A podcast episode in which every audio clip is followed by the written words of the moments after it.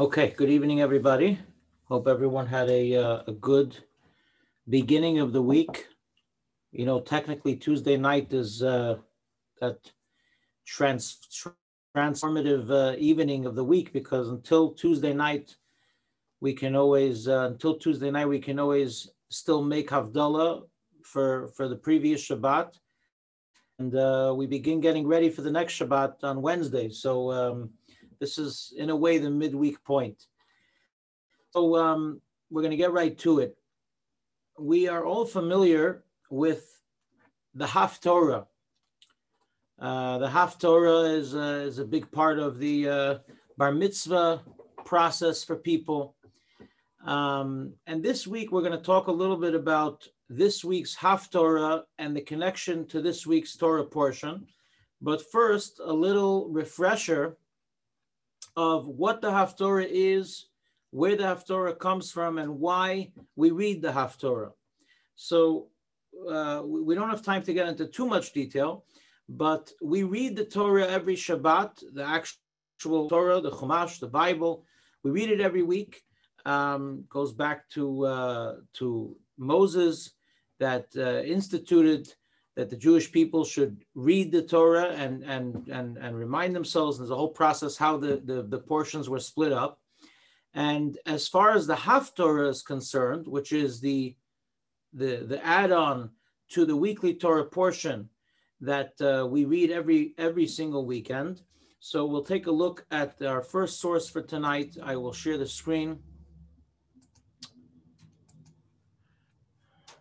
The reason we read the Haftorah is explained in Tishbi, root 289. He found a source which stated that the evil Antiochus, the Syrian Greek king, decreed that the Torah not be read in public. What did the Jews do? Read a segment of the prophets that was similar to the Torah portion of that Shabbat. In our day, although the decree has been rescinded, the custom has been preserved. So that's the, the basic background for why we read Haftorah. Let's take a look at this week, this week's Torah portion, and uh, and and and have a little uh, refresher of what this week's Torah portion speaks about, and then we'll get to the Haftorah. So, basic the basic highlight of this week's portion is we have the famous historical event of the splitting of the sea. Moshe, I'm reading from the citation Moshe and the Israelites, and, and following the splitting of the sea, this awesome, amazing miracle, we have the the uh, the song, the song that the Jewish people sang. Moshe and the Israelites, source five. Moshe and the Israelites then sang this song to God. It went, "I will sing to God for His great victory, horse and rider He threw into the sea," referring to the Egyptians, of course. And the Torah goes on to share this special song that was sung by the Jewish people at that moment that they broke out in, in, in, in unison and expression of their appreciation and thankfulness to God. And then the Torah tells us Miriam, the prophetess, Aaron's sister, took the drum in her hand, and all the women followed her with drums and dancing. Miriam led them in the response Sing to God for his great victory, horse and rider he threw into the sea. So it wasn't enough that the men sung a song, but the woman also sung a song, thanking God for this great miracle that had happened. And they actually took drums and started dancing with a lot of excitement and energy and passion. So that's the highlight of this week's Torah portion. If we take a look at the, the Haftorah, what does the Haftorah speak about? Source 6, Deborah saying, as well as Barak, son of Abinoam, on that day saying, when vengeance, vengeances are inflicted upon Israel, and the people dedicates itself to God, blessed the Lord. Now, so basically, what is the story? What is the uh, the the Haftorah? The Haftorah of this week's Torah portion talks about uh, Devorah, Deborah, when she was victorious over the the Pelishtim, the Philistines, and she sung a song. However, what's interesting about this is that the we have multiple songs that were sung throughout Jewish history. We find many different songs that were sung. For example, the next citation, source seven, is David spoke to God the words of the song on the day God delivered him from the hand of all his enemies and from the hand of Saul. King David, David Amelech, when he had his challenging time with Saul, and after he came out victorious, he goes ahead and makes own shira, his own song of praise to God, thanking God for the miracle that happened to him. So the question that we need to understand is why does the Haftorah, why was the Haftorah set to be the story of Devorah specifically versus it being a story of King David giving praise or another type of song that we sung? There's other examples throughout Tanakh of songs being sung. Wouldn't that be more appropriate if the Torah, the, the actual Torah portion, speaks about the songs of the Jewish man and the Jewish woman? So we need to understand uh, why this is. And the the the uh, talk tonight of the Rebbe every every week we have a different piece from a talk of the Rebbe. This is from a talk that the Rebbe gave in 1958, and um, this specific talk is not just a talk that the Rebbe gave, which was transcribed. The Rebbe later edited it as well, um, and years later, in 1992, he gave this this talk was edited and it was put in together with uh, a whole booklet which i have right over here. I i had the uh, the great opportunity to receive this from the rebbe along with a few few few thousand other people on the yahrzeit of his wife uh, the rebbetzin. And uh, this booklet is uh, is has is a compilation of a bunch of talks of the rebbe on the role of the jewish woman on the role of the woman in judaism and uh, and this talk that that we're going to talk about tonight is included in that booklet. And the Rebbe related a story of the Alter Rebbe, the first Chabad Rebbe, who asked this very same question. He asked this question. He says, from all the songs in Tanakh throughout the, the, the, the scriptures, why was that song of Devorah chosen of a woman's singing her song? And the Alter Rebbe gave an answer, the, the first Chabad Rebbe, and what he said was that the reason why it was chosen is because the woman's singing had more passion. The woman sung with more energy. The woman sung with more enthusiasm, and therefore, in in in recognition of that, in in, in to to recognize that, the the Torah was chosen to be of a woman's song. But the Rebbe digs deeper and he says, but why did the woman with more passion? What was it that that that why did the woman get on to get there with the drums and the tambourines and get all get all excited about this more than the men? They both experienced the same thing. They both saw the splitting of the sea happen in front of their eyes. Why was it that the woman expressed that more than the men? And the Rebbe makes the following point.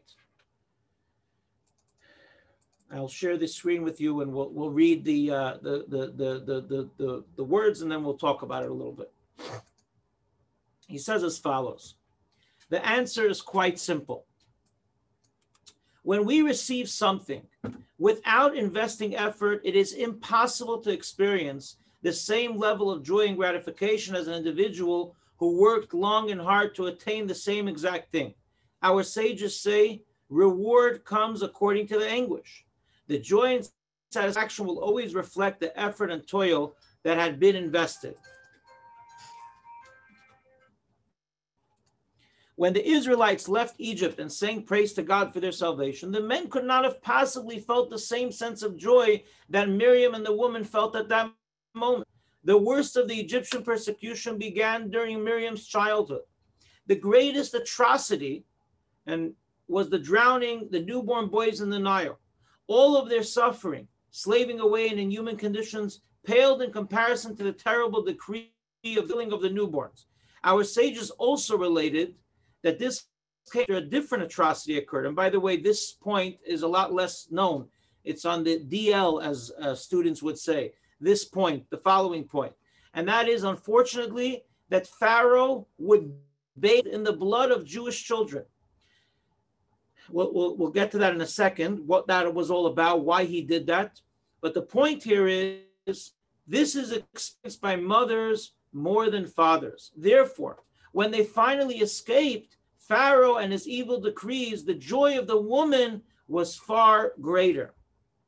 What's the story about the bathing in the blood? So here's the, the, the verse from the Torah, from the from the from the from the pasuk. Pharaoh gave orders to his people: every every boy who was born must be cast into the Nile, but every girl should be allowed to live. And the Midrash tells us, source nine, during those many days, they are called many because they were days of suffering. What happened? The king of Egypt died. He was inflicted with leprosy, and a leper is considered dead. The Israelites were groaning. Why were they groaning? Because the Egyptian wise men told Pharaoh that his only cure was to slaughter 150 Israelite infants each morning and evening and bathe in their blood. When the Israelites heard this terrible decree, they began to groan and grieve. So basically, the point here is that the the the the tremendous suffering, the pain, the anguish, the experience, the trauma of what had happened in Egypt was experienced by the woman profoundly more than the men, not because it was more painful physically for the woman than for the men. They both experienced the same thing happening to their children. But it was it it hurt and it was felt a lot more, the pain was felt a lot more by the woman than by the men. And so therefore it was only natural that once they had completed the splitting of the sea, which essentially the splitting of the sea was the end of leaving Egypt, because so long as they didn't get through the sea, the Egyptians could always run after them. So there was not a complete exodus until they got through the sea. Once they got through the sea, the Egyptians were drowned. It was only a natural expression that the women expressed themselves with the tambourines and the drums, having having internalized that experience in such a more profound and deeper way when they went through the experience in Mitzrayim. And um, I just to share two stories, two quick anecdotes that that you know that talk about this, idea of, of in general the role of the Jewish woman. Um, those of you who um, who uh, who know my mother uh, are, are, very familiar with this topic. Uh, she has been cl- called the Hasidic feminist and it's something that uh, was really a natural um, outbirth of her uh, of her work here on campus at Binghamton. She wasn't always this feminist or whatever, um, but through working here in Binghamton, and she just had a lot of questions, and she was thinking about things and trying to understand the role of the Jewish woman and the role of the Jewish woman in observance in Judaism, and that led her to just learn more about it and write about it and talk about it. Um, so, just a few a few points that I want to um, uh, uh, point out to um, share uh, that it's important to, to remember. And I also will, uh, I'm going to leave you guys with a link to a video um, of a four minute uh, clip of a woman named Professor Susan Handelman. If any of you ever heard of her before, uh, her talking about her, she was a, a writer and she had a very interesting experience on studying feminism in Judaism and, and specifically philosophy. But just a few important points is um, number one is uh, from when the Rebbe assumed leadership, just uh, this past Shabbat was uh, 71 years from when the Rebbe uh, assumed the leadership of Chabad. And from day one, he always made uh, emphasized the importance of the uh, of of the um, of the Jewish woman. Sorry about that of the Jewish woman in not just in life, but in, in, in observance and in prominence and in their status. One of the first organizations that the Rebbe established when he became Rebbe was the Chabad Women's Organization. That was one of the first organizations that he established right away in the beginning. And he would very often emphasize the idea that Hashem chose the woman in each family and entrusted them with the child raising of the children. Now, obviously, there are exceptions to the rule. There are stay at home dads. Yes, it's true. And there are women that uh, are, are not the ones that raise their children necessarily. But by and large, generally speaking, this is Hashem entrusted the woman, and it was not for no reason that Hashem entrusted the woman with raising children. Um, children are primarily influenced by their by their mother, and we see that mothers have a special uh, warmth, gentleness, and sensitivity that is found by mothers, generally speaking, more so than by than by fathers. Um, and that's something that we see expressed in this in this week's parsha, and, and in the Haftorah being the Haftorah being named after the woman in recognizing the woman in, in the Haftorah Devorah. Just two quick stories I want to share is number one is one of the first Chabad emissaries that went out um, in the 1960s, I believe, was Rabbi and Mrs. Feller. They went to establish Chabad presence in Minnesota, and um, Rabbi Moshe and Mindy Feller. And uh, so Rabbi Feller was meeting with the Rebbe's, uh, uh, the Rebbe's main secretary, Rabbi Chodakov at the time, and uh, he said, "Okay, so you know," he was telling him what's going on, and then he said, "What should my wife do?" Now, where was that question coming from? Because at that time, in the 1960s, I know it's hard for us to appreciate that today, but in the 1960s, it was unheard of that there, this whole role of a rebbitzin, or like the rabbi's wife, could have a completely different job, can do something totally different, as you probably know in many in many uh, in many uh, congregations that the rabbi will do one thing and, and his wife will be engaged in something else. So he had, he's just asking an innocent question: What should my wife do when we get to Minnesota? And Rabbi Chodakov left the room for, for two minutes, went in to speak with the Rebbe, came back, and he said, the Rebbe said as follows. He says, Your wife has the same exact mission as you. Whatever you do with the men, she should be doing with the woman. There is no difference. And um, again, today we take it for granted. You know, when you say there's 5,000 shluchim, there's really 10,000 shluchim because every shliach is together with a shlucha. And again, you know, those of you that are that are that are uh, uh, here in this class definitely know that and see that how uh, the, the the rabbi and their spouse, their wife, are equally together important. And you know, uh, in certain certain times in certain ways, um, the the the the the the, the the shlucha, uh, in certain ways can be even more of a face or of a, a, presence than the shliach, which sometimes could have to do simply with personality preferences between them, but it's not about an inherent role or position or status from a Jewish perspective or a Hasidic perspective, and definitely not from the Rebbe's perspective. One last quick story. Um, uh, this story happened with a, a woman named Alice Zlotnick. Her husband, his name was Rabbi Dov Zlotnick, and at the time, this story took place in 1964.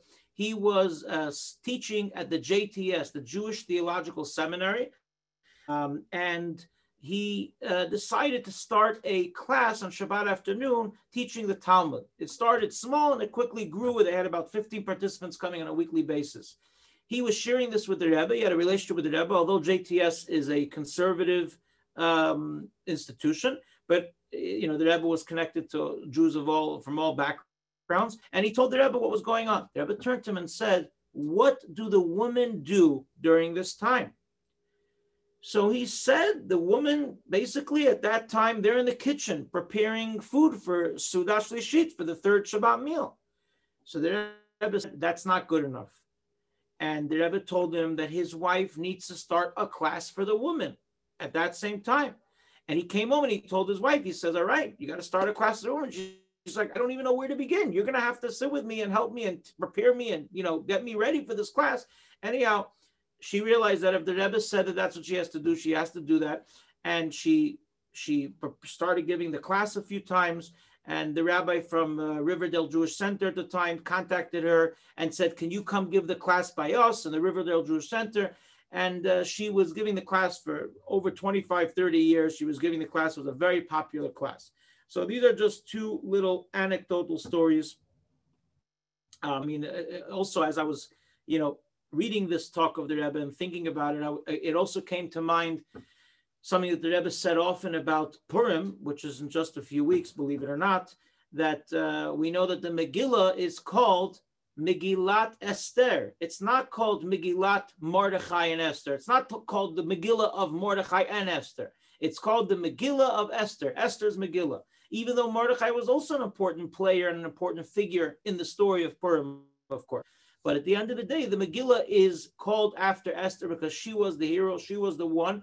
And again, she was the one who experienced it more, and that was expressed in the story. So, um, a couple of takeaways in, in, in, in, addition to the main takeaway about understanding and appreciating the, the role of the Jewish woman in life and in what they experienced in Mitzrayim, there's also the, the general idea of, you know, um, of, of what you experience and what you put into something is what you're going to take out. And according to the investment is going to be the celebration and the appreciation, like anything in life.